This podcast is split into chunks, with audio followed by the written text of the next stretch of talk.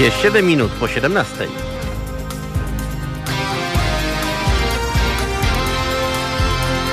Tu Halo Radio. Mówimy wszystko. Zaczynamy Halo Komentarze. A po tej stronie mikrofonu Marcin Górski. Będę z Państwem do godziny 18.45. Dzisiaj mamy 3 marca. Do końca roku zostało więc 303 dni. A imieniny obchodzą m.in. Tycjan i Kunegunda dwóch ważniejszych dat y, można na przykład przytoczyć 3 y, marca 1960, kiedy to król rock'n'rolla Elvis Presley powrócił do USA po zakończeniu służby wojskowej w RFN-ie. Wcześniej tego dnia w trakcie międzylądowania w Glasgow jedyny raz w życiu stanął na ziemi brytyjskiej. A jeszcze inna data, trochę mniej wesoła, to jak w 1991 roku w Los Angeles policjanci brutalnie pobili czarnoskórego Rodneya Kinga. Ich uniewinnienie rok później doprowadziło do wybuchu bardzo krwawych zamieszek na tle rasowym.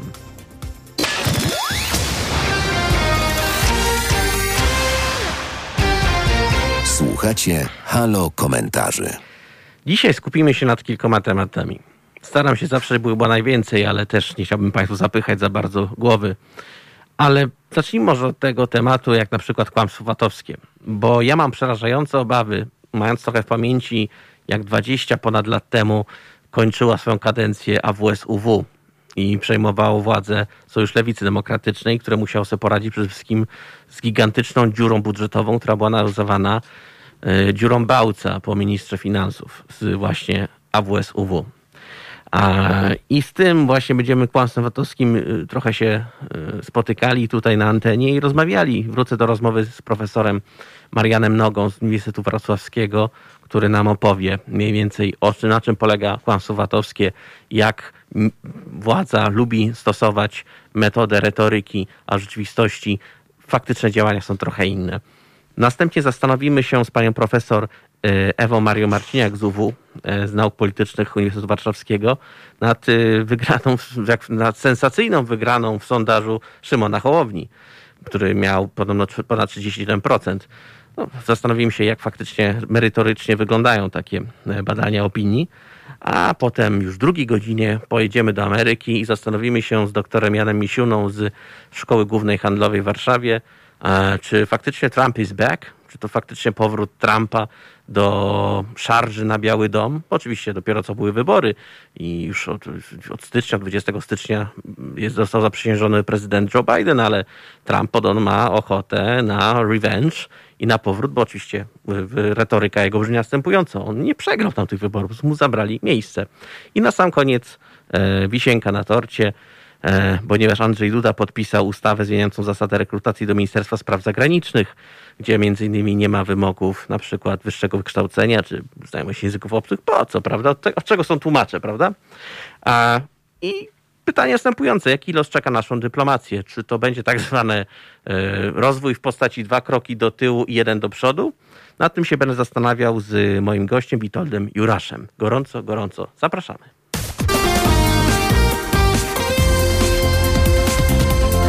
Halo Radio. Mówi wszystko. Jest kwadrans po godzinie 17, a z nami już jest połączony profesor Marian Noga z Uniwersytetu Wrocławskiego. Halo, halo? E, dzień dobry, Wyższa Szkoła Bankowa we Wrocławiu. Wyższa Szkoła Dzień Bankowa we Wrocławiu, faktycznie. we Wrocławiu, tak. To już, to już to poprawimy, tak. korygujemy, najmocniej przepraszamy. Tak, WSB, nie ma problemu. WSB, okej. W Warszawie też jest a. WSB. WSB. W Warszawie też jest WSB. Wyższa okay. Szkoła Bankowa, B. B. Dobra, tak, B, B, B, B. A propos BB, to właśnie tak. mamy też inne BB, czyli kłamstwo watowskie, panie profesorze. Czy, tak jest, czy, czy nas czeka kolejna dziura bałca, czy już jest? E, to znaczy, na pewno jest taka dziura. To, to, co do tego wątpliwości nie ulega ale jeżeli mamy mówić o VAT-ie, to rozumiem, że pan redaktor chciałby wyjaśnienia takich naprawdę bardzo podstawowych problemów, tak? Związanych mm -hmm. z VAT. Dobrze, więc po, zacznijmy może od tego, że to jest skrót, wiadomo, że od amerykańskich, od angielskich słów. E, to jest podatek od, warto, od, od wartości dodanej krótko mówiąc. Ale na przykład nie wiem, czy Polacy o tym wiedzą, że to jest w sumie podatek obrotowy w dalszym ciągu. Mhm. Tylko, że to jest taki podatek obrotowy, bardzo ładne ma przymiotniki, kaskadowy, mm. naliczany i odliczany.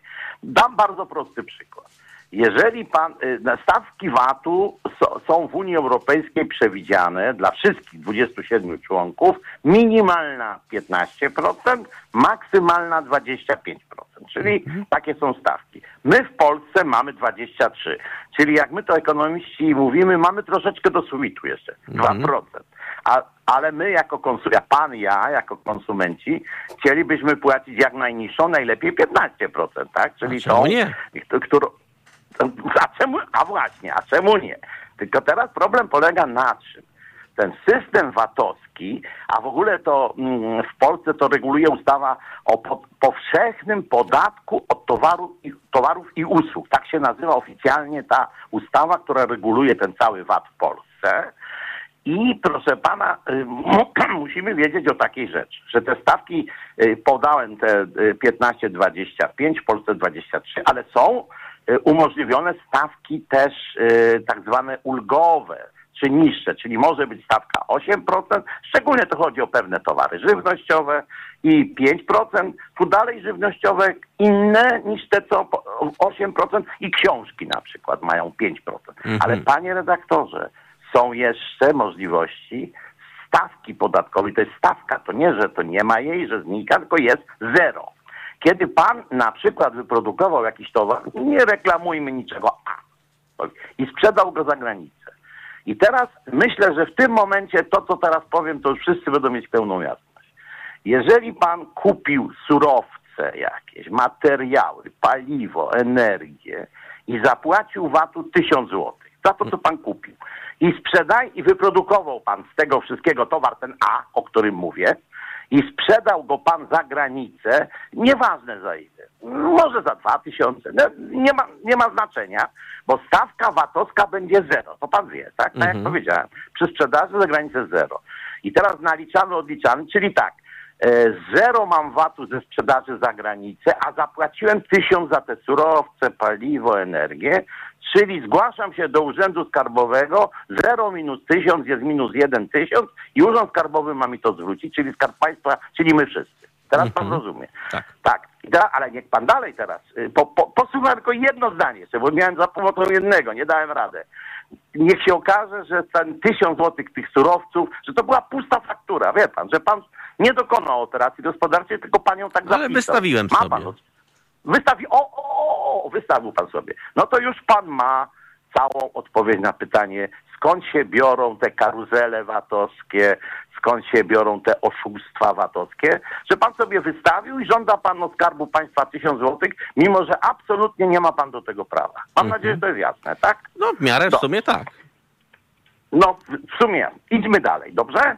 Bo teraz, gdy pokazano, gdy po, o właśnie, i teraz, y, gdy pokazano publicznie, no, nie będziemy reklamować też telewizji, ale w telewizji w ogóle, e, że e, y, y, organa ścigania, wie pan, wszystkie służby, w, w roku tam 2017 i 2018 złapały, wie pan, tych, tych którzy robili tego typu Machloje. e, właśnie oszumach, loje, tak, oszustwa, na 18 miliardów złotych. Mm. I teraz jak zapytano, rozumie pan, jak zapytano organa ściga, organy ścigania, tak mówię e, trochę staropolskim językiem, jak organy ścigania zap- zapytano, a ile żeście państwo odzyskali z tych 17 miliardów złotych, no Cisza. to oni odpowiedzieli, że ta, nie, nie, to jest 170 milionów, czyli niecały procent. Mm. No czy, czy 1%, powie- 150 to jest niecały, niecały, bo i cały procent to by było 170 milia, e, milionów zł- złotych.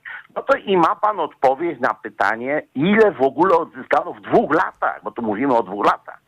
A teraz, czyli mam nadzieję, że to też jest jasne, że nawet jeżeli wykrywalność tych oszustw, tych machloje, jak nazwaliśmy, jest nawet nie najgorsza, to ściągalność jest naprawdę w granicach 1%. Często, często I pan wie, wynika? że jak... Z czego to wynika? Proszę pana, to wynika stąd, że te pieniądze już najprawdopodobniej znalazły się gdzieś za granicą. Rozumie pan? Bo je- i- no o co chodzi? Bo przecież e, przecież to najczęściej jest tak, że tym ostatnim ogniwem tych machlojek, jak żeśmy nazwali, był eksport?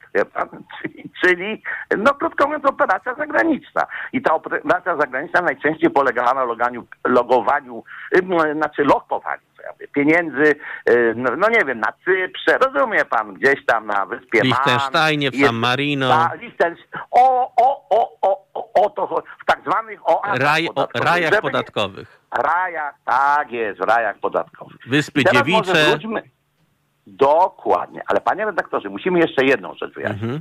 Bo jak pan wie, rządzący obecnie tłumaczyli się, że przecież my zmniejszamy lukę VAT-owską. Na pewno pan słyszał takie słowo. Co Tak. to, I co to jest ta luka VAT-owska? I z tych pieniędzy w ogóle to, żeśmy zmniejszyli, finansujemy, finansujemy programy społeczne.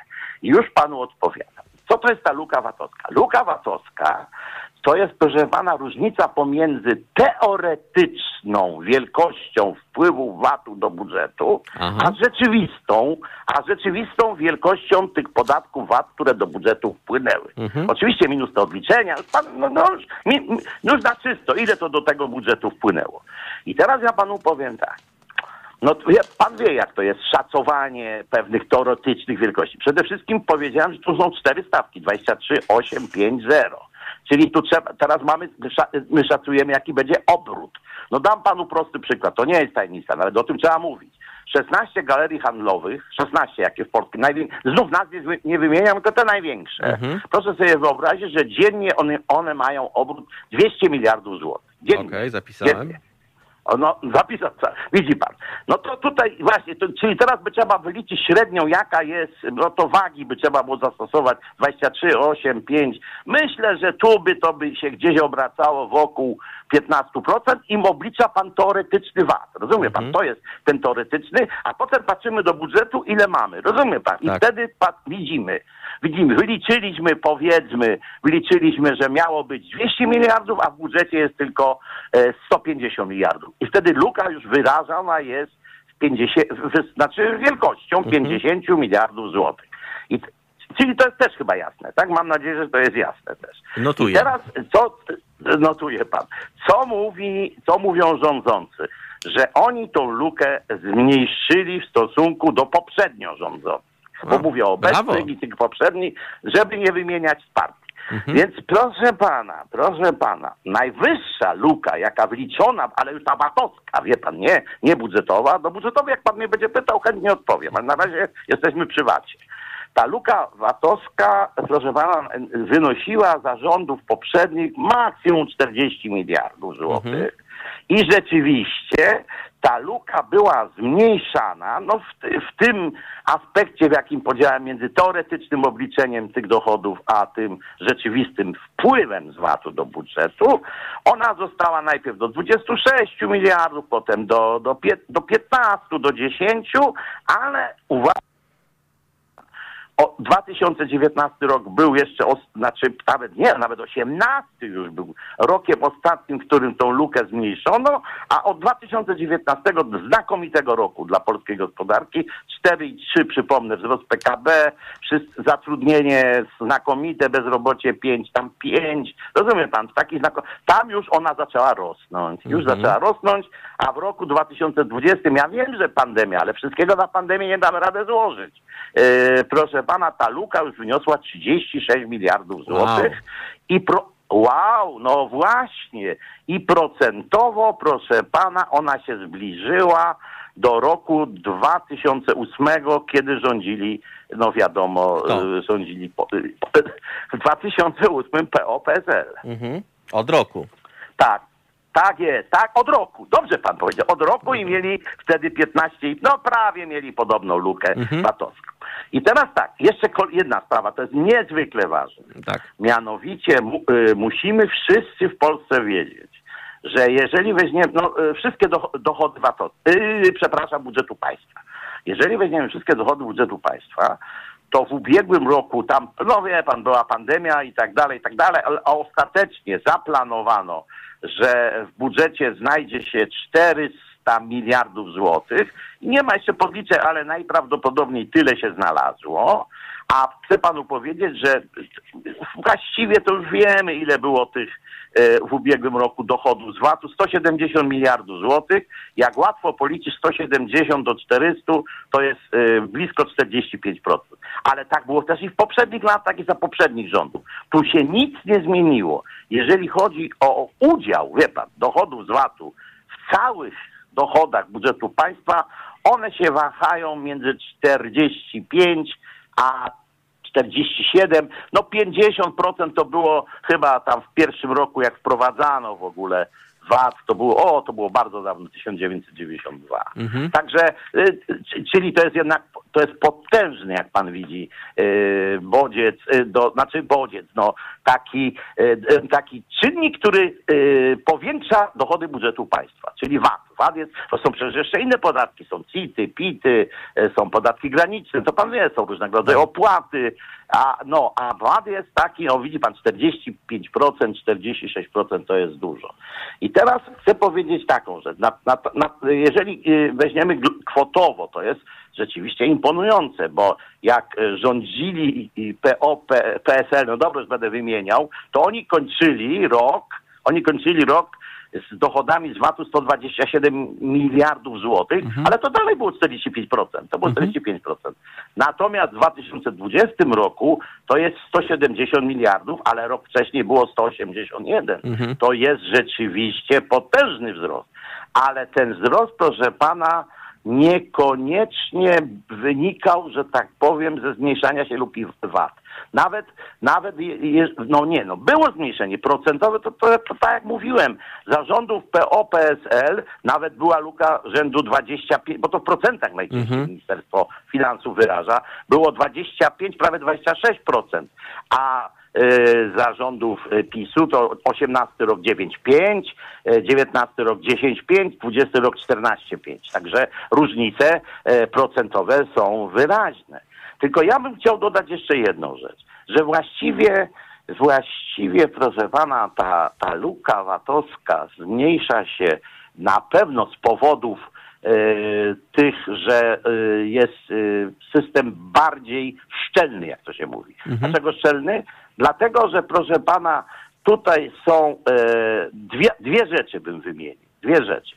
Pierwsza sprawa to jest e, jednolity plik kontrolny, ale to tutaj naprawdę trzeba sprawiedliwość oddać i to wy, wymyślił to e, PO z PSL-em i oni wpro, i wprowadzili go nawet ustawą, tylko wiadomo, no pan wie, zanim wejdzie taki nowy taki system, to zanim on zacznie działać, to musi upłynąć dwa, trzy, cztery lata. No tak. I druga, tak, a druga sprawa bardzo ciekawa, to została wprowadzona oczywiście przez obecnie rządzących, to jest tak zwany split payment. Wie pan o co to chodzi? To chodzi o to, że nawet jeżeli pan wystawia fakturę VAT-owską, y, no, no, jest pan A z przedsiębiorcą, przedsiębiorcy B, to przedsiębiorca B musi ją całą zapłacić, ale on płaci na dwa konta, jak gdyby, wie pan? Płaci e, ten, e, ten bez VAT-u tą, tę część płaci temu, e, który mu sprzedawał, a tą część VAT-owską wpłaci na specjalne, na, znaczy na jego konto, ale VAT-owskie. Rozumiem. I on może dopiero skorzystać z niego, kiedy te rozliczenia wszystkie zostaną zrealizowane i Urząd Skarbowy stwierdzi, że to się mu należy. O.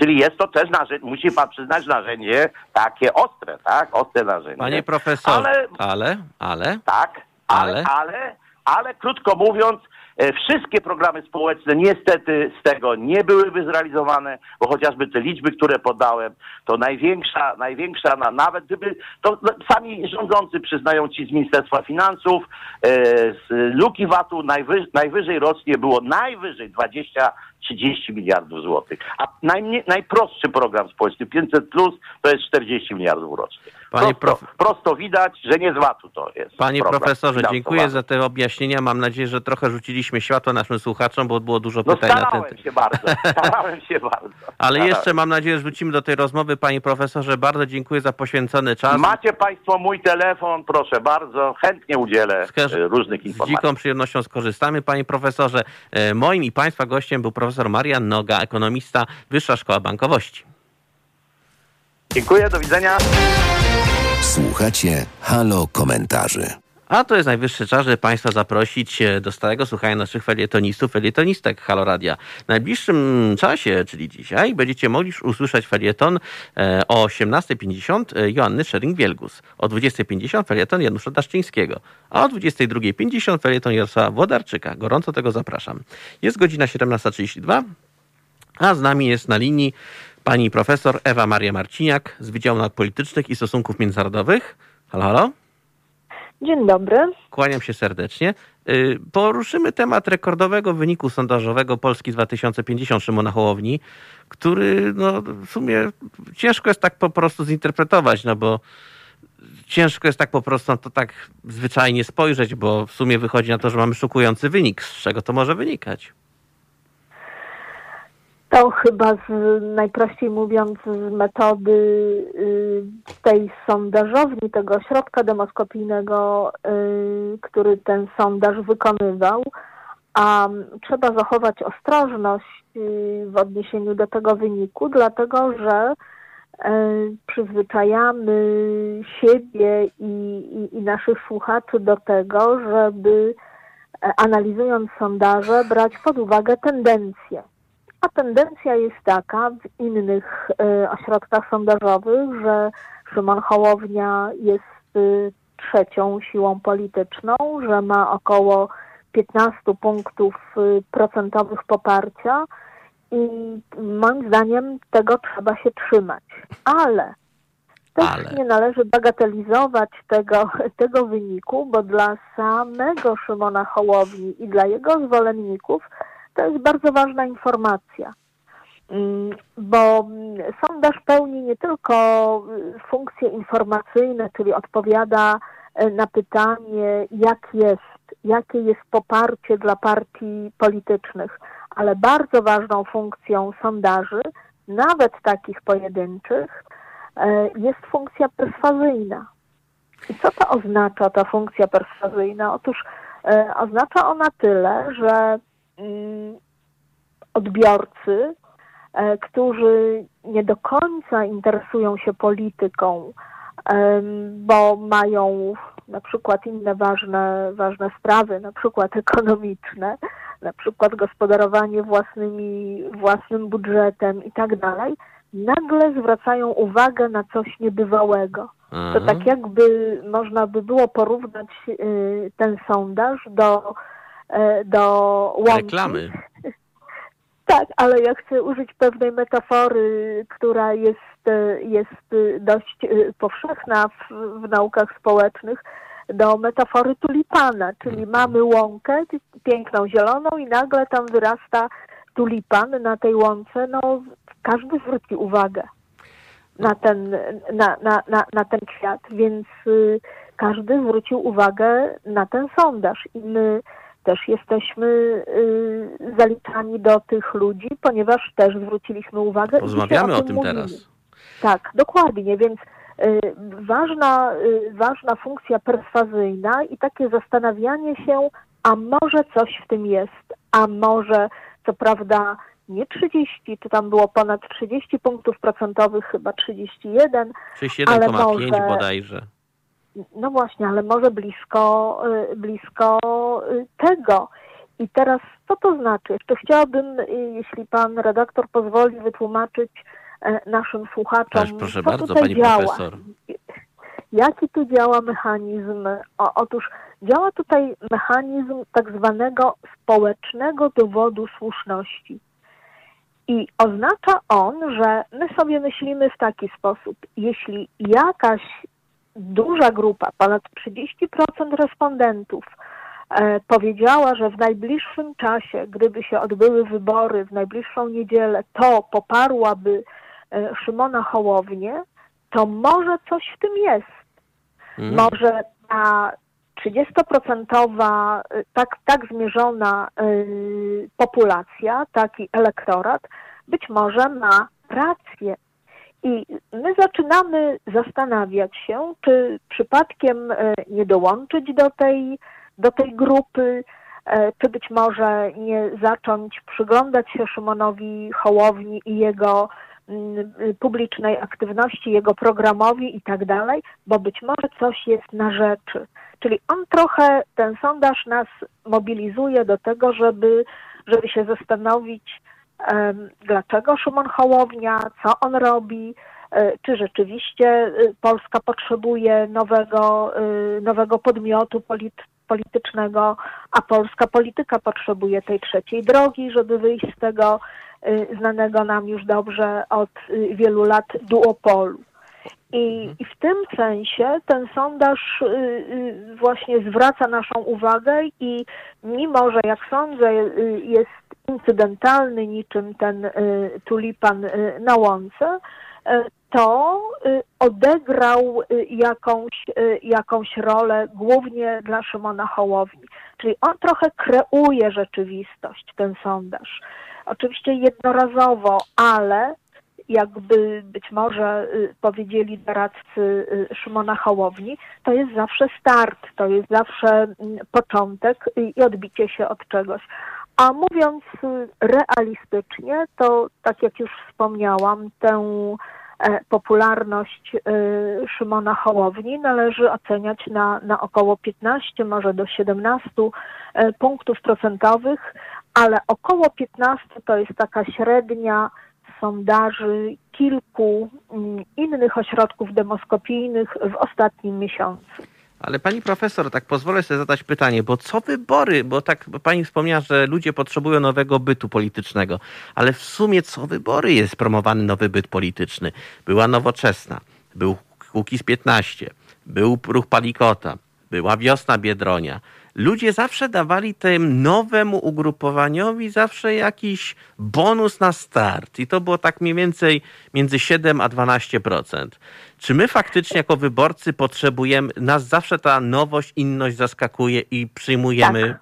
Aha, Tak, tak, to nas, y, to nas y, uwodzi z jednej strony, bo daje nam nadzieję, że być może polityka może być inna, bo taki model y, partii politycznych polegających na tym, że jest ścisła symbioza partii ze strukturami państwa, a w skrócie rzecz ujmując, czy inaczej rzecz ujmując innymi słowy, chodzi tutaj o to, że partie polityczne, które zdobywają władzę szybko, że tak powiem, rozprzestrzeniają swoich polityków y, gdzieś w instytucjach państwa, w spółkach Skarbu Państwa i tak dalej. I tak jest od, y, od 30 lat y, e, w Polsce z mniejszą lub większą intensywnością, a tutaj e, co kilka lat mamy albo takiego antysystemowego Pawła Kukiza, który e, mówi jednomandatowe okręgi wy, wyborcze, e, który mówi o sędziach pokoju, który mówi o takich, jakby racjonalizuje politykę. To samo Nowoczesna, czy wcześniej Palikot, pamiętajmy e, też jego ideę mm, uzdrawiania państwa, też to tak e, na- nazwijmy teraz e. Antyklerykalizmem. Każdy, tak, i każdy przychodzi z jakąś racjonalną, e, racjonalnymi propozycjami e, i my uważamy, że aha, nareszcie to jest to, z czym ja bym się mógł identyfikować, bo ten konflikt, który się dzieje, bo te partie polityczne, bo ci politycy, którzy tak e, szybko z tą władzą e, się identyfikują i następnie oddalają od, e, od wyborców, już ich nie rozumiejąc, to my szukamy tego kogoś, kto naszym zdaniem nas, e, nas zrozumie. I zawsze jest taka część elektoratu, zwłaszcza takiego, o którym e, z grubsza rzecz biorąc mówimy, że jest elektoratem centrowym, taki Mhm. elektorat środka, albo taki elektorat, który e, ma takie motywacje, zagłosowałbym, gdyby było na kogo, a tak to Mhm. nie mam na kogo. I, I co jakiś czas rzeczywiście pojawia się ten nowy podmiot polityczny i potem osiąga te, no w zależności oczywiście od, y, od sytuacji politycznej, osiąga około 10 punktów procentowych, ale tym razem może Szymon Hołownia może mieć szansę na więcej, dlatego że on inaczej pracuje. On już pracuje na, e, na swoje mm, sukcesy. E, On pracuje tworząc struktury, no i przede wszystkim on jakby jest takim stałym komentatorem, recenzentem tej e, naszej rzeczywistości. Jest obecny. Proszę fakt. zwrócić, tak. On, on, codziennie rano komunikuje się ze swoimi sympatykami. Oczywiście budząc też y, pewne niepokoje po różnych y, stronach, po obu stronach sceny politycznej, no bo zawsze taki nowy podmiot y, jest y, czymś y, jakby zagrażającym tej y, swoistej stabilizacji mm, sceny politycznej, no i może po prostu tę scenę reorganizować na, y, czy mm, możemy mieć do czynienia z czymś, co nazywamy dekompozycją y, sceny politycznej. I moim zdaniem Szymon Hołownia dobrze się odnajduje dzisiaj w, e, w, w tej sytuacji, w, w jakiej my jesteśmy, sytuacji kryzysu. A wie pan, e, panie redaktorze i szanowni państwo, kto jest nam potrzebny w sytuacji kryzysu? Takiego kryzysu wynikającego z tego, że siedzimy w domu, że nie ma, że nie ma więzi, że nie ma relacji. My potrzebujemy obecności drugiego człowieka i Szymon Hołownia daje tę obecność, taką wydaje się dzisiaj e, konstruktywną, taką sympatyczną, taką serdeczną. E, I on potrafi e, zaangażować emocje i moim zdaniem dzisiaj głównie ta jego obecność i to aktywizowanie emocji takich, takich zwykłych, ludzkich e, jest jego siłą. No, czy dotrwa do, czy A. dotrwa do 2023? E, Tego nie wiemy oczywiście i jakby się sprawdził, gdyby miał rzeczywiście władzę, też tego nie wiemy, dlatego że e, też doskonale sobie zdajemy sprawę z faktu, że mm, etap obietnic, etap e, taki Retoryki mówimy- marketingowo-kampanijnej. Tak, dokładnie, tak. To jest zupełnie coś innego niż potem już e, Odpowiedzialność. samorządzenie. Tak. No, to na pewno będzie ciekawie, ponieważ Szymon Hołownia robi co może i faktycznie oczarowuje ludzi na ekranach komputerów, teraz głównie, bo on na portalach społecznościowych często się pojawia. Media także go często pokazują, no bo to jest coś innego, ciekawego, coś, co przyciąga uwagę. Ale co rzeczywistości z tego wyjdzie, no to jest zupełnie inna para kaloszy, ale mam nadzieję, pani profesor, że jeszcze wrócimy do tej rozmowy przy okazji, bo temat raczej tak się szybko nie wyczerpie. Tak jest, uważnie obserwujemy. Dokładnie. W każdym razie.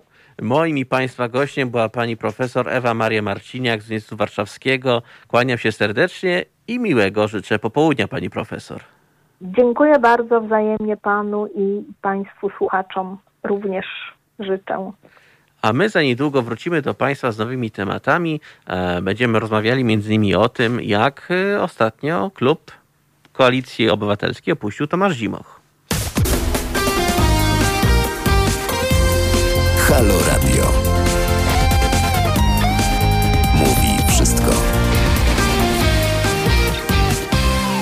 Jest za 10 minut, godzina 18. Przypominam Państwu o pisywaniu komentarzy na transmisjach na YouTube i Facebooku, także o pisaniu maili na adres teraz ewentualnie odzwonienie na nasz numer telefonu 22 39 059 22. A ja do Państwa wracam z takim oto tematem y, związanym z polityką także, ponieważ w parlamencie naszym doszło do drobnej zmiany, mianowicie opuścił klub parlamentarny Tomasz Zimoch, poseł Koalicji Obywatelskiej. Po dwóch latach y, kadencji opuścił klub sejmowy bo nigdy nie był członkiem e, Platformy Obywatelskiej. E, Informację o odejściu polityka potwierdził Jan Grabiec, rzecznik prasowy Platformy Obywatelskiej. Przypomnę, że Zimoch został posłem z ramienia Koalicji Obywatelskiej e, w 2019 roku z pierwszego miejsca w Łodzi. We wtorek e, przez te dwa lata był dosyć aktywny. Był jednym z tych e, posłów, który między innymi głosował w znanym głosowaniu z 14 sierpnia 2020 o podwyżkach, głosował przeciwko. No generalnie dosyć jasno dawał do zrozumienia, że wszedł, owszem, dostał się do parlamentu z ramienia Platformy, ale nie do końca się ze wszystkim zgadza. No i niestety to były też dużo plotek, ponieważ mówiło się o tym, e, ponieważ Zimoch przekazał jedynie, że teraz będzie posłem niezrzeszonym. A i też się właśnie pod tym względem mówiło ostatnio o panu pośle, ponieważ e, mówił, mówiło się w korytarzach sejmowych, że prawdopodobnie przeniesie się do Hołowni i będzie członkiem klubu poselskiego Hołowni. Na razie nie zostały te informacje potwierdzone, ale już o tym się mówiło mniej więcej na wysokości powiedzmy grudnia 2020, ale to było w ostatnim czasie załagodzone. Podobno został przekonany, żeby jednak nie odchodzić. Ostatecznie Koalicja Obywatelska przekonała jego, jak i innych posłów, żeby nie zmieniać barw e, klubowych. Co dalej będzie z panem Tomaszem Zimochem? Czy będzie niezrzeszonym, czy przejdzie do Hołowni, czy może coś jeszcze innego? To się jeszcze okaże. Szerszej publiczności pan e, Tomasz e, Zimoch jest skojarzony, ponieważ on przez 38 lat pracował w Polskim Radiu, był dziennikarzem sportowym, komentatorem najważniejszych rozrywek i zawodów, a także kończył prawo. I w związku też z tymi różnymi wydarzeniami także został zaproponowany na listy, co była też wywołało pewne mm, awantury, ponieważ to był pomysł Grzegorza Schetyny, żeby Tomasz Zimoch startował z jedynki z pierwszego miejsca w Łodzi, a lokalne władze, czyli łódzkie struktury Platformy nie do końca popierały ten pomysł, bo miały inną koncepcję na tą listę. No ale cóż, no wtedy tak zostało to przeforsowane przez przewodniczącego Schetynę i nie było za bardzo dyskusji. To do tej pory to zawsze był taki jakby gwóźdź e, niezgody nie, niezgody niestety. Ale co będzie dalej z panem parlamentarzystą Tomaszem Zimochem, to się jeszcze wszystko okaże, wszystko przed nami. A ja teraz przechodzę teraz do innego tematu w sensie najbliższym naszym, teraz zostawmy pana Zimocha już w spokoju. E, na razie będziemy za niedługo rozmawiali w następnym wejściu z moim gościem, doktorem Janem Misiuną na temat y, przyszłego powrotu Donalda Trumpa na trasę kampanijną, ponieważ Trump zapowiada, że już wkrótce rusza ze swoją nową kampanią promującą samego siebie, mając na celu uzyskać powołanie, wygranie jakby preliminacji w republikańskiej partii, żeby ewentualnie wrócić na tory, żeby móc ponownie startować w wyborach. On zapowiedział, że nie zamierza tak po prostu tego zostawić. W sumie to się już zdarzało w Stanach Zjednoczonych, nie ostatnio, ale zdarzało się, że y, kandydat, który piastował urząd, przegrał potem wybory, miał powrót do, do Białego Domu i to był chyba prezydent Garfield, z tego co pamiętam. E, I to tak właśnie miało miejsce. Były też przypadki kandydatów, którzy przegrywali wybory, ale potem udawało im się wygrać jednak, czyli to był Lincoln między innymi, Nixon, było kilka takich przypadków, więc no, na pewno będzie o czym rozmawiać, bo z tego co wiemy, Trump nie, nie poddaje się tak łatwo, ale to wszystko jeszcze przed nami. A następnym tematem, później już na sam koniec, będzie kwestia zmian zasad w ustawie związanych z rekrutacją do Ministerstwa Spraw Zagranicznych, czyli nie musi być koniecznie wyższe wykształcenie albo jakiś język obcy. Po co? Podpisał to właśnie Andrzej Duda. Yy, I moim gościem będzie wtedy Witold Jurasz, który zresztą podobnie jak wasz rozmówca tutaj przy mikrofonie miał w przeszłości historię związaną z Ministerstwem Spraw Zagranicznych, ponieważ także był dyplomatą, był na wielu placówkach, Podobnie jak wasz tutaj rozmówca, także miał pewien okres właśnie związany z Ministerstwem Zagranicznym, więc tym ciekawsza będzie na pewno ta rozmowa, do czego Państwa gorąco nakłaniam. Na pewno będzie bardzo ciekawie, interesująco, więc tym bardziej gorąco zapraszam.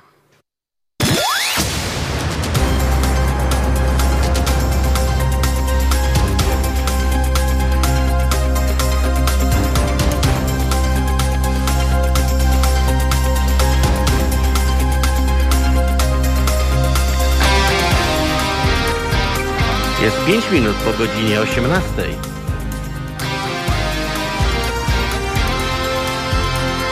Tu Halo Radio. Mówimy wszystko.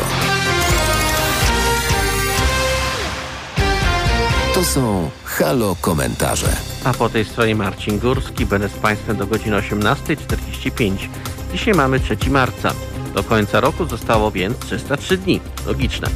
A imieniny dzisiaj obchodzą m.in. Marcjusz i Maryn, a z ciekawszych e, świąt międzynarodowych to jest Międzynarodowy Dzień dla Ucha i Słuchu z inicjatywy WHO, czyli Światowej Organizacji Zdrowia.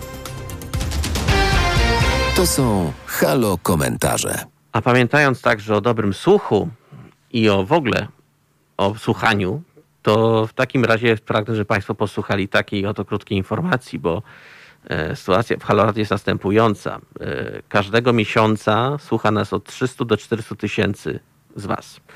Jeśli chociaż połowa z Was będzie przesyłać nam raz w miesiącu około 10 zł, to będziemy nie tylko nadawać, ale cały czas się rozwijać. Nie potrzebujemy naprawdę wielkich pieniędzy.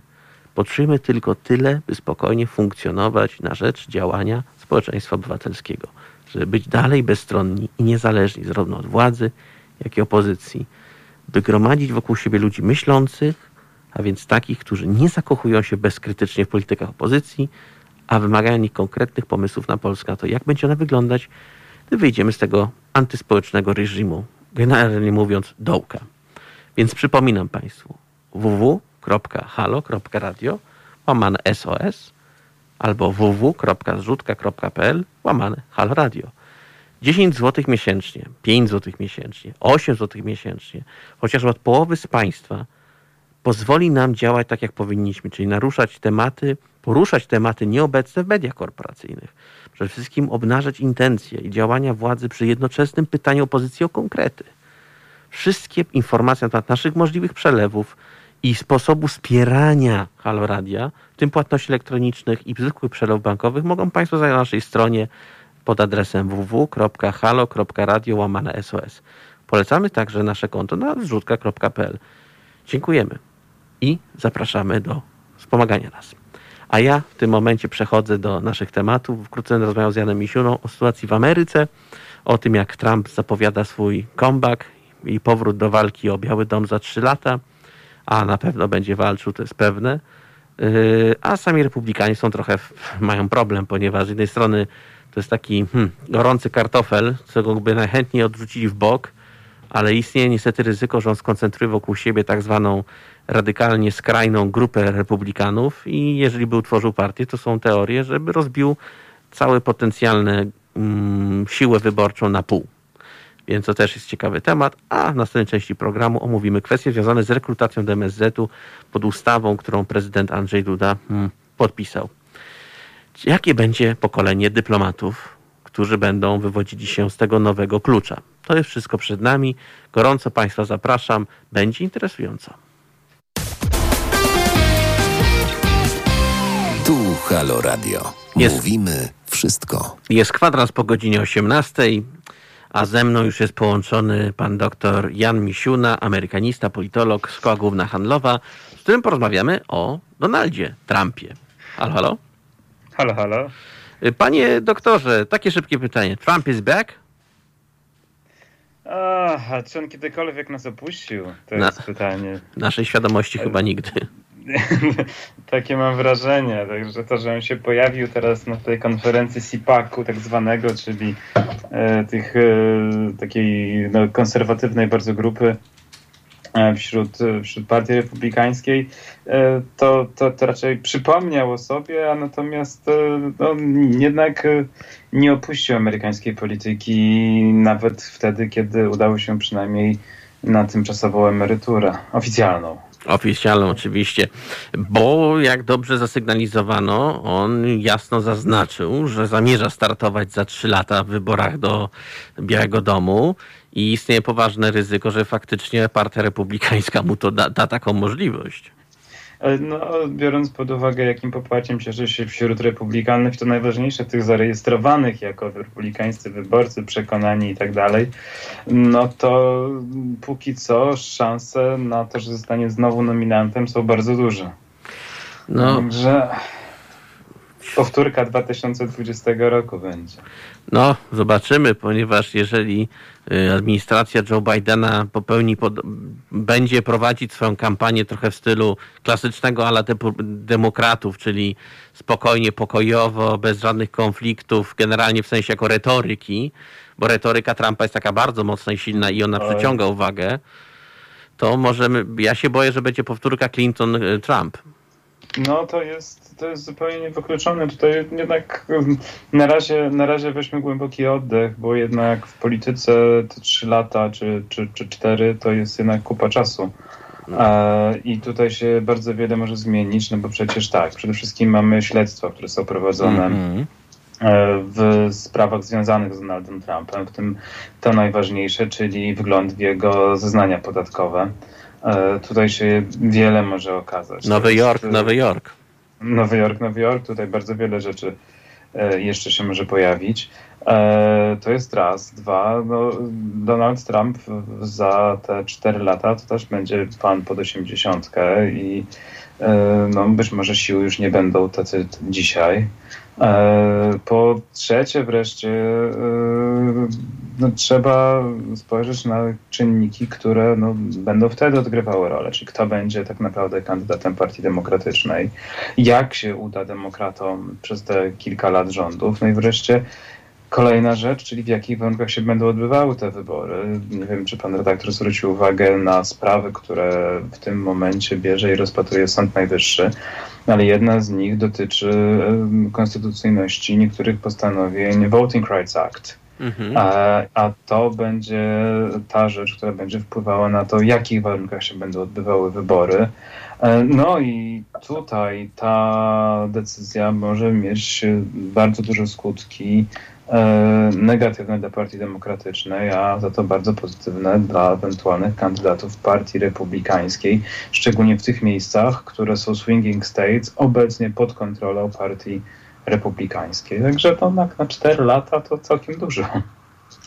To całkiem dobrze się zapowiada, ponieważ, panie doktorze, pamiętajmy też, że jest też dużo takich drobnych, jakby to powiedzieć, y, szkieletów w szafie Donalda Trumpa, który, to, tak, to takie trzydrzwiowe i tak, gdańskie. Takie trzydrzwiowe i gdańskiej rozmiarów, tak, których na pewno jakby troszeczkę się mu tam udało tych szkieletorów pousuwać, ponieważ tam y, ułaskawił różnych swoich bliskich współpracowników, między innymi Steve'a O'Bannona, Malafronta, y, także mm, generała, że pamiętam, Stone'a chyba, dobrze pamiętam no to byli tacy ludzie, tak, którzy generała. Tak, y, ludzie, którzy mogli go solidnie pociągnąć ze sobą na dno, ale jeszcze trochę zostało tego w więzieniu i to są ludzie, którzy z desperacji, żeby się uratować, będą w stanie na pewno coś tam powiedzieć ciekawego o funkcjonowaniu administracji Donalda T.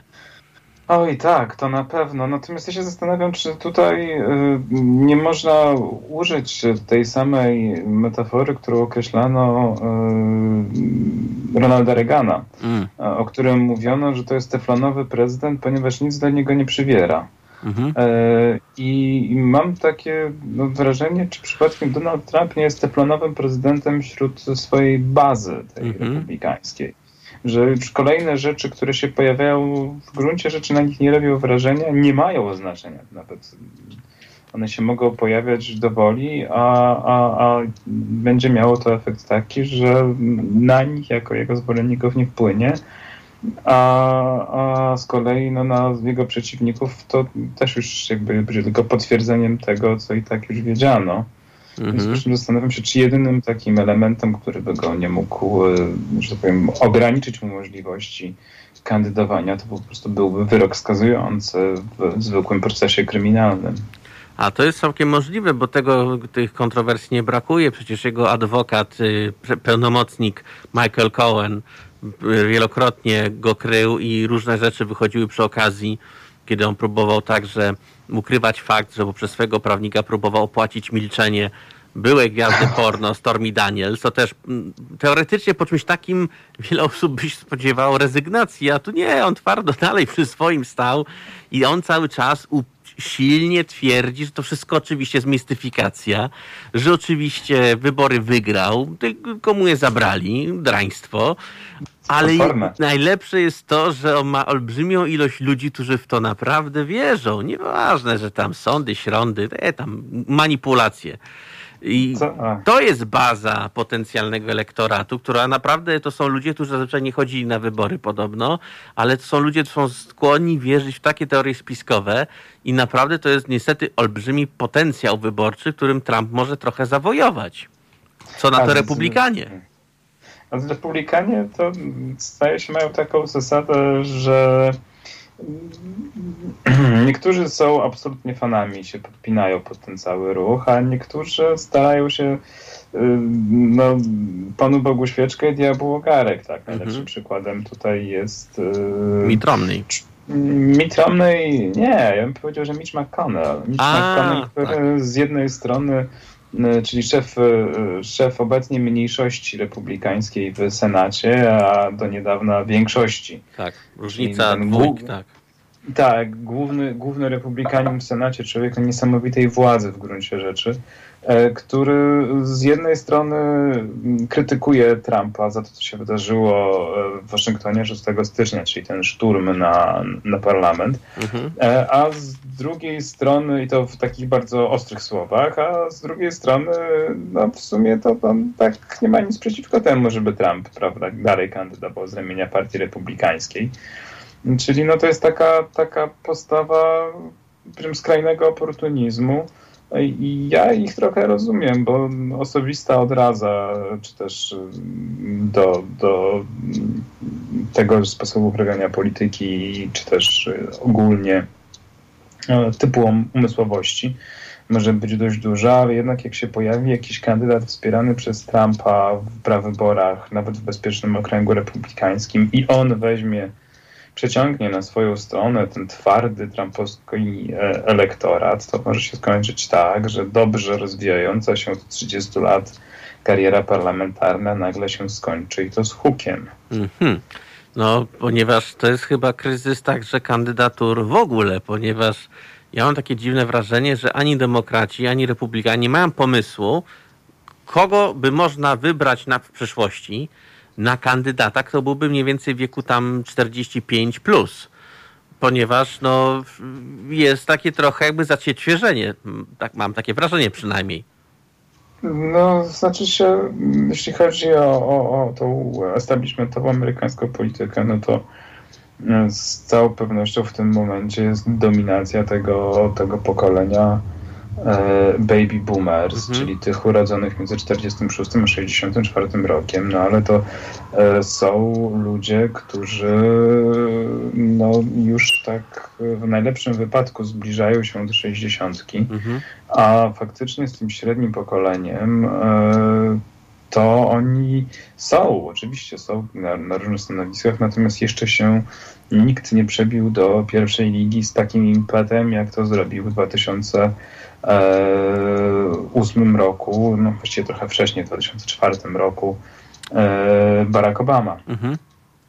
Tutaj faktycznie takiego polityka e, póki co nie widać, ale z drugiej strony pamiętajmy o tym, że Barack Obama od wejścia na scenę ogólnoamerykańską mhm. do prezydentury, do tego czasu no, minęły 4 lata, no więc to kto wie, co nam tutaj się gdzieś kryje w polityce stanowej amerykańskiej. No, nie brakuje materiałów podobno, bo jest dużo ciekawych przyszłościowych yy, kongresmenów, senatorów, którzy mogliby w przyszłości coś ciekawego zademonstrować, ale faktycznie jak już przychodzi co do czego, to niestety będzie problem, żeby przeprowadzić, no bo kandydatów, kontrkandydatów dla Trumpa też brakuje. No, był przez kilka lat promowany chyba Cruz, ale Cruz chyba już nie, nie wróci na taką falę jak kiedyś. Mamy mały faktycznie kryzys pod tym względem, jeżeli chodzi o tak zwaną establishment w Ameryce. No, mamy kryzys. Tutaj jednak to, to prezydentura Trumpa i osoba Donalda Trumpa wzięła, wyssała bardzo dużo tlenu mhm.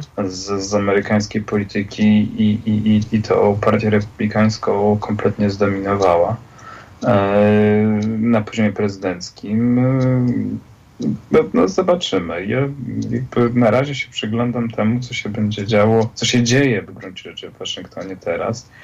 No bo jest to okres bardzo burzliwy, bardzo wiele się dzieje i to, co będzie się działo przez te najbliższe dwa lata, e, ustawi nam w dużym stopniu wybory, które się odbędą do kongresu, no a wraz z tym to, co będzie jakby pole gry przed wyborami prezydenckimi za, za 4 lata. Także ta czteroletnia perspektywa to jeszcze i, jeszcze na razie patrzmy w perspektywie dwóch. Może Okej. Okay. A Trump podobno powiedział, że 20 stycznia był 20 e, stycznia 2021 była inauguracja, zaprzysiężenie Joe Bidena i Donald Trump powiedział jasno, że ta pierwszy miesiąc był najgorszy z możliwych na, na czarno po prostu. Trochę No tak, ja się, nie, nie dziwnego to jest Trump oczywiście, ale w sumie jak można ocenić tak w, w trzech żołnierskich zdaniach pierwszy No, miesiąc Bidena? To zależy od perspektywy. Jeżeli ktoś kochał Donalda Trumpa, to faktycznie jest to najczarniejszy miesiąc w historii prezydentur, dlatego że y, Joe Biden zrobił bardzo wiele, żeby ten, e, to, co zrobił Donald Trump przez 4 Skreślić. lata, od, skreślić, odwręcić i e, Zakopać. naprostować. Zakopać, tak, i, i przejść do jakiegoś takiego in, starego, czy też może innego porządku prowadzenia polityki. Natomiast jeżeli ktoś nie lubi Donalda Trumpa, to to był fantastyczny pierwszy miesiąc, bo odkręcono bardzo wiele z tego, co Donald Trump zrobił. Mhm. E, I podjęto kroki, żeby odkręcać dalej, póki są na to możliwości. No i tutaj chyba nic więcej powiedzieć sensownego nie można. No. No bo tak, bo to jest takie wróżenie z fusów, ponieważ no pierwszy miesiąc minął, e, czekają nas następne, zobaczymy, Trump de facto to było jasne, że pojawi się prędzej czy później, nie dam o sobie zapomnieć, bo prawdopodobnie ma taką mentalność, że cały czas trwa kampania, nawet jak nie ma kampanii, ja po prostu będę, będę i zobaczycie, że się tak łatwo nie poddam. No ale jak sam pan doktor powiedział, ewentualnie jakiś solidny wyrok sądu może go zatrzymać, w sensie kajdanki. To jest chyba ta rzecz, która, która byłaby go w stanie wyłączyć z szukania poklasku, czy też blasku reflektorów e, i, i mediów. No bo to typ osobowości, która nie lubi żyć w cieniu. Więc póki będzie mógł, będzie starał się być w centrum uwagi. No i nie dał sobie na pewno zapomnieć. Zresztą media też o nim nie zapomną, bo to jest bardzo wdzięczny temat do rozmów, tak samo jak my i teraz rozmawiamy o nim. Y, Panie doktorze, dziękuję za poświęcony nam czas. Moja przyjemność. Y, Na moim i Państwa gościem był dr Jan Misiuna, amerykanista, politolog, Szkoła Główna Handlowa. Y, Zapraszam Państwa do dalszej części programu. Bardzo gorąco. Dziękuję. Słuchacie Halo Komentarzy. Jest godzina 18.30, a jest czas też na taki komunikat mówiący dosyć jasno, że no wolność, wolność, a w szczególności wolność w mediach dzisiaj ma naprawdę wysoką cenę. I nawiązuję do tego, o co Państwo prosiły na początku godziny naszego spotkania programu. Chciałbym też poinformować i podziękować, że są Państwo, którzy właśnie płacą na rzecz Halo Radia, dzięki któremu możemy się rozwijać. I za to wsparcie chcę bardzo w tym tygodniu podziękować. Między innymi pani Hannie ze Świebodzic, pani Elizie z Mielca, panu Wojciechowi z Lublina, pani Sylwii z Gdańska, panu Zimowitowi z Piotrkowa Trybunalskiego, panu Andrzejowi ze Skawiny, panu Leszkowi ze Staszowa, panu Jackowi z Warszawy, pani Ewie z Oleśnicy i pani Alinie z Olsztyna. Pamiętajcie o nas, tak jak my pamiętamy o Państwa. To nasz wspólny projekt www.zrzutka.pl łamane. Gorąco zapraszam. A moim i Państwa gościem jest Witold Jurasz, Ośrodek Analiz Strategicznych, dyplomata. Y, Halo, halo. Kłaniam się pięknie i dziennikarz Onetu. I dziennikarz Onetu, faktycznie. Y, Panie Witoldzie, tak pozwolę sobie, w sumie praca w MSZ, bez wykształcenia, bez znajomości języków. Prezydent podpisał ustawę, która ma jakby zmieniać te kategorie mm, rekrutacji w przyszłości, w dyplomacji, więc pojawia się pytanie, jakie nas czeka pokolenie dyplomatów. Ja myślę, panie redaktorze, e, że w tej ustawie jest e, kilka zapisów, e, które są znacznie e, poważniejsze i znacznie groźniejsze niż ten zapis o mm, e, braku mm, wykształcenia, bo ja osobiście mm, akurat tym się szczególnie nie oburzam, bo gdyby tak literalnie to traktować, a żyłby Tadeusz Mazowiecki, to nie można by go zrobić ambasadorem. Podobnie Aleksandra Kwaśniewskiego nie można by na przykład, gdyby kiedykolwiek zechciał zrobić ambasadorem, na przykład w Stanach Zjednoczonych czy, e, czy przy ONZ. No tak, ale przepraszam, że wejdę w słowo, ale co innego polityk, y, wódz polityczny, a co innego dyplomata, który ma nas reprezentować. No niekoniecznie, dlatego że dyplomacja w mojej opinii wymaga jednak innych talentów, przede wszystkim powiedziałbym pewnej miękkości w formie, umiejętności połączenia bycia miękkim w formie i twardym w treści, pewnych umiejętności psychologicznych. e, Prawdę powiedziawszy, w polskiej dyplomacji powiedziałbym, że jest problem e, nie z ludźmi e, kiepsko wykształconymi, a z mało inteligentnymi. A to jest inna kwestia. E, a, ty, e, a tytuły naukowe to, to prawdę powiedziawszy, szczególnie w obecnej ekipie, ale i za czasów Platformy Obywatelskiej, nie było w Polsce gorszych dyplomatów niż e, ci z tytułami profesorskimi, e, dlatego że nie dość, że mówili głupoty, to jeszcze mówili je w sposób e, bardzo uwznioślony i z ogromnym przekonaniem o swojej mądrości, a to jest najgorsze, co można zrobić w dyplomacji, to jest uwierzyć w to, że jest się Ale geniuszem, przestać wątpić. Okej, ale przypomnę o jednym rzeczy, że to nie jest pierwszy raz, kiedy władza sięga po profesorów. Ponieważ mówi się, że PiS, żeby nie brać ludzi z MSZ-u, sięga po profesorów z całej Polski. Oni w ramach wdzięczności są wdzięczni i w ogóle cudowni, chociaż są pierwsze zgrzyty. Pamiętajmy ambasadora w Japonii, profesora z Uniwersytetu Jagiellońskiego, o którym był bardzo duży materiał między innymi w Okopres. Ale to właściwie pierwsza chyba grupa, która zaczęła sięgać po profesorów, ludzi spoza MSZ-u, to było chyba pierwszy demokratyczny rząd. I stąd też pewne kariery, między innymi Stefana Mellera.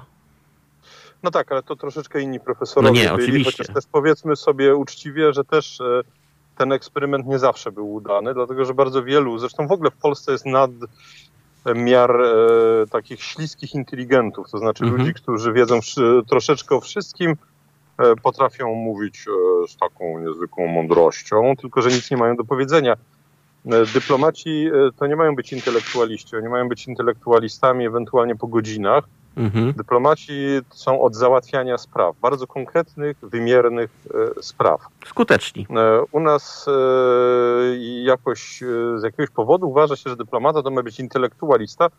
Otóż nie. E, Dyplomata ma być człowiekiem, który umie wychodzić i przez słowo wychodzić nie mam na myśli wychodzenia ze spotkania, tylko wychodzić z polskie sprawy. Tak długo za nimi chodzić, aż się je wychodzi. Dyplomacja jest bardziej rzemiosłem niż e, sztuką. U nas problem polega na tym, że my się wszyscy bierzemy za sztukę, jeszcze e, rzemiosła e, nie opanowawszy. Problem polega na tym, że MSZ jest resortem, który po pierwsze gnije od lat, to znaczy patologie w MSZ Końca nie widać. Narastają. Mm, Przepraszam. Końca nie widać. Tak, końca nie widać, natomiast te, te patologie MSZ-owskie są. e, To, to nie jest tak, że one się zaczęły za czasów Nie, nie, absolutnie nie. e, PiSu. Ja bym powiedział w ten sposób, że ostatnim e, ministrem spraw zagranicznych, który był nudny, e, a to jest zaleta e, wśród ministrów e, spraw zagranicznych na świecie, e, to był chyba Adam Daniel e, Rotfeld. Ja się akurat z Adamem Danielem Rotfeldem w bardzo wielu kwestiach nie zgadzam. Mhm. Mm, ale on spełniał wymogi właśnie takiego, e, takiego mm, szarego pana, albo inaczej, pana w szarym garniturze. Tacy właśnie są szefowie dyplomacji. My mamy e, od czasów e, końca rządów SLD co- coraz bardziej interesujące postaci. Mamy wiceministrów bez żadnego doświadczenia. To się nie zaczęło też zapisu. Tak, Za Radosława Sikorskiego było dokładnie tak samo. tak. E, Było. Poza tym nie wiadomo za bardzo, e, kimże e, są ci wiceministrowie, bo oni są. No, wiceminister to jest po prostu ktoś, kto jest urzędnikiem, tylko że ważniejszy. No, za czasów Radosława paroma- przepraszam, za czasów Rados- Radosława Sikorskiego to był też zwykły nabór z MONU. No tak, no to, to jest, wie pan, to jest kolejny oczywiście problem, to jest wszechwładza służb specjalnych, e, która, no mówiło się, że za PRL-u służby za dużo mogły, no, no tylko, że za PRL-u to, to jeszcze te służby, że tak powiem, e, się w miarę pilnowały. To, z czym mamy dzisiaj do czynienia, to, to jest już zupełny absurd. E, e, pra, praktycznie ja mam chwilami wręcz wrażenie, że służby celowo osłabiają e, Ministerstwo Spraw Zagranicznych, dlatego że wówczas mają coś do powiedzenia. E, Być może chodzi o to, że po prostu trochę kiepsko im idzie to, do czego są powołane, czyli szpiegowanie i łapanie szpiegów. E, W związku z tym zaczynają się bawić e, w politykę zagraniczną. Ja jestem wielkim fanem służb specjalnych, dodałbym im pieniędzy, uprawnień, e, łącznie z uprawnieniami do robienia prowokacji. E, Natomiast e, pogoniłbym bardzo skutecznie w momencie, kiedy się zajmują nie tym, do czego są powołane, a u nas się właśnie tym zajmują. Mm. No niestety, tak to czasami wygląda. Ale fakt faktem, że to jest nie pierwszy raz, to nie jest tak, że właściwie to jest częsty błąd wielu osób, które to interpretuje w ten sposób, że jak tylko przyszła ekipa X, to nagle wszystko się runęło. No nieprawda, bo w Ministerstwie Spraw Zagranicznych były różne przypadki, różne kazusy kuriozalne. I niestety, no, też za czasów Platformy były takie różne pomysły na tą dyplomację, ale powiem, że ja bym wolał mieć na przykład, tak jak pan to ujął, takiego szarego człowieka w szarym garniturze, który jest faktycznie ekspertem, ale potrafi wychodzić te sprawy konkretnie, prawda? Bo mam dziwne wrażenie, podobnie jak zresztą pan, że kolejni ministrowie spraw zagranicznych to byli głów bardziej politycy niż faktycznie ludzie od zadań. No a teraz mamy jeszcze gorzej, dlatego mm. że e, niestety, e, a może na szczęście, e, Jarosława Kaczyńskiego, zbawcy narodu, e, tak naprawdę polityka zagraniczna mało interesuje. Zresztą ja czasami takie porównania słyszę, prawda, że to jest taki wódz, nieomalże jak Józef Piłsudski, dlatego że Józef Piłsudski się interesował e, w zasadzie wyłącznie polityką zagraniczną, a Jarosław Kaczyński interesuje się wszystkim poza polityką zagraniczną. No więc tyle ma wspólnego Jarosław Kaczyński z Józefem e, Piłsudskim. Mhm. Natomiast jeżeli e, pan pozwoli, to dwa słowa Proszę o tej bardzo. ustawie. W tej ustawie e, była jedna bardzo dobra rzecz. To był projekt rządowy, mianowicie określono czas, który musi upłynąć, żeby awansować na kolejny stopień dyplomatyczny. No i e, co jest e, charakterystyczne, mianowicie właśnie ten bardzo pozytywny zapis został przez Sejm usunięty z ustawy. Ten zapis był potrzebny, dlatego że przez lata MSZ obrósł cudownymi karierami. To były cudowne kariery po linii politycznej, to były cudowne kariery E, po e, linii znajdowania się w takim czy innym notesie. E, to były również kariery, że tak powiem, po linii osobistych relacji. Sam pamiętam panią wicedyrektor Departamentu Wschodniego, która nie znała żadnego języka, którego używano za wschodnią, którego używa się za wschodnią granicą bo była partnerką ulubieńca Radosława Sikorskiego. No to były tego rodzaju kariery. No i problem polega na tym, że ci ludzie e, robią wspaniałe kariery, to się robi, e, otrzymują stopnie dyplomatyczne, te stopnie wiążą się e, z mnożnikami, czyli z pieniędzmi. Mhm. No i później przychodzi kolejna ekipa i nie robi z tym porządku. Ja bym chciał, żeby z wsteczną mocą ludziom odebrano stopnie, których nie, powi nie powinni byli otrzymać. Bo nie może być tak, że jeden człowiek w MSZ pracuje 25 lat mm, i e, ledwie dochodzi do zastępcy ambasadora, kto inny zostaje zastępcą ambasadora albo ambasadorem od razu na pierwszej placówce, e, bo wpadł w oko e, na przykład danemu wiceministrowi. Otóż nie ma powodu, żeby ta osoba przez kolejnych 30 lat jechała w cudzysłowie na tym, no bo każda kolejna ekipa e, nie czyści takiej sytuacji, bo sama robi przecież to samo i chodzi o to, żeby później nie wyprostować tych ich cudownych karier. W związku z tym ja bym chciał, żeby kiedyś przeprowadzono weryfikację kadr MSZ-u i ona powinna być bardzo brutalna.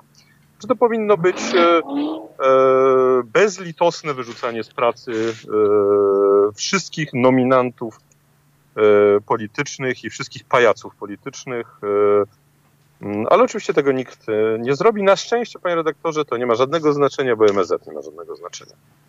No tak, no w obecnej sytuacji w szczególności, bo pamiętam też, jak nawiązuję do tego, co pan mówi, to mi się przypomina, jak przez całe lata po 2007 roku ekipa rządząca nie tylko w MSZ, ale w wielu innych instytucjach mogła spokojnie zrobić tak zwane porządki, ale nie po co my tacy nie jesteśmy. No i, i ci ludzie będą wdzięczni nam, kiedy tamci przyjdą.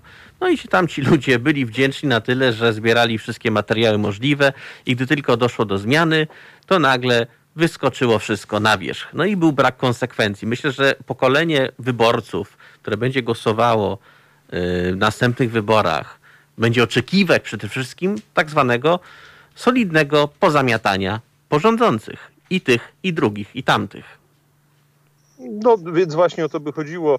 Oczywiście jest pewna pułapka w tym, e, do, do czego i pan redaktor i ja się skłaniamy, bo jeżeli mówimy o wyczyszczeniu MSZ-u, no to oczywiście jest pytanie, czy kto miałby czyścić. Obawiam się, że e, czyszczenie MSZ-u zawsze polega na tym, że się czyści ich, a nie czyści się e, naszych. Ja być może czy te słuchacze nasi pamiętają, takie pojawiły się teksty na temat ambasadora Krzysztofa Krajewskiego, człowieka, który pojechał teraz, objął naszą placówkę w Moskwie, czyli jedną z najważniejszych placówek. Otóż on był atakowany ze strony prawicowej za swoją e, przeszłość jako dwudziestokilkuletniego e, człowieka, no bo nie, nie, nie, nie urodził się, prawda, tak, żeby skończyć studia w roku 90, chociaż i to pewnie nie gwarantuje mhm. tego, że się zostanie zlustrowanym. Otóż kiedy ja pisałem tekst na temat tej sprawy, e, no argumentując, że skoro już ta decyzja, już pomijam wszystko inne, skoro ta decyzja została podjęta, no nie wolno osłabiać polskiego ambasadora na tak ważnej placówce. Otóż E, do mnie dzwonili z prośbami, żeby o nim źle napisać, mm. jego własni koledzy z antypisu. Mm. Dlatego, że nie byli w stanie znieść tego, że e, jako urzędnik państwowy jedzie teraz na ambasadora, więc ja, ja miałbym z kolei do tych przeciwników PiSu pytanie, czy też prośbę, żeby się zdecydowali, bo albo się narzeka na deprofesjonalizację MSZ-u, albo dla odmiany ma się pretensje do każdego, kto jest fachowym urzędnikiem, E, o to, że on dalej tym urzędnikiem jest. Oczywiście, gdyby e, e, pan ambasador Krajewski dzisiaj był jednym z twórców obecnej polityki zagranicznej i no można powiedzieć zaprzedał się PiSowi, nadskakiwał PiSowi, rozumiałbym te pretensje. Problem polega na tym, że on był szefem, dyrektorem protokołu dyplomatycznego, czyli dbał o to, żeby polski protokół funkcjonował dobrze. E, jak rozumiem, to jest dobrze, że Polska się nie kompromituje, przynajmniej w protokolarnym sensie, prawda? E, I to jest cały problem, że ta zajadłość wzajemna e, w Ministerstwie Spraw Zagranicznych. Ja, ja przyznam się panu, panie redaktorze, że ja nie znam ani jednego porządnego człowieka w MSZ, o którym ktoś inny nie mówi, że to jest skończona miernota. Aha. Nie znam ani jednej miernoty w MSZ, o której ktoś inny nie mówi, że jest wybitny. No tak, to jest takie trochę... Poziom, mhm. to, jest, to, to, to jest ministerstwo, które wymagałoby, powiedziałbym, bardzo głębokiej psychoterapii. Mhm. To tak na początek. E, dlatego też, prawdę powiedziawszy, bo ja pracowałem kiedyś e, w polskiej dyplomacji i bardzo się cieszę, że nie mam z nią nic wspólnego, dlatego że ja nie chcę skończyć na psychotropach. No tak, niestety. To nie jest normalne miejsce. To nie jest łatwe miejsce do pracy, nazwane często pieszczotliwie żmijowiskiem. Pani Witoldzie, musimy niestety już powoli kończyć. Dziękuję za poświęcony nam czas. Mam nadzieję, że jeszcze do tej rozmowy wrócimy, bo temat jest bardzo no, wdzięczny i wdzięczny. E, bardzo dziękuję za poświęcony nam czas. Naszym, naszym moim Państwa gościem był Witold Jurasz, prezes Środka Analiz Strategicznych, e, też dziennikarz Onetu. Kłaniam się serdecznie i dziękuję za poświęcony czas. Dziękuję, kłaniam się pięknie. Kłaniam się. A ze mną w studiu jest Adam, Adam Bysiek. Na szybko dziś, drodzy Państwo, będzie dzisiaj bardzo smacznie, będzie bardzo zielono. Krowa żywa, to słynny już biznes franczyzowy. Wege, wege, dokładnie tak. Zielona Warszawa, prawie że Warsaw Dream, prawie jak American Dream, bo to tu rozpoczął się ten biznes. Pan Krzysztof, właściciel marki, dziś nie on we własnej osobie, ale osoba od niego oddelegowana będzie z nami w studiu, opowie o takim biznesie, jak się go tworzy i czy Polska jest na taki biznes gotowa. Już zmierzam do końca, bo na końcu Również dziennikarz, ale śledczy Onetu, dużo o łapówkarstwie, o, o korupcjogennym CBA. Mamy dowody, nazwiska i twarde dane. Proszę być z nami. Będzie ostro i smacznie. To zapraszamy. przede wszystkim zapraszamy. Po tej stronie był Marcin Górski, to były Halo Komentarze, a ja się z Państwem widzę w najbliższą niedzielę. Pozdrawiam gorąco. To były Halo Komentarze. Na kolejny program zapraszamy jutro o godzinie 17.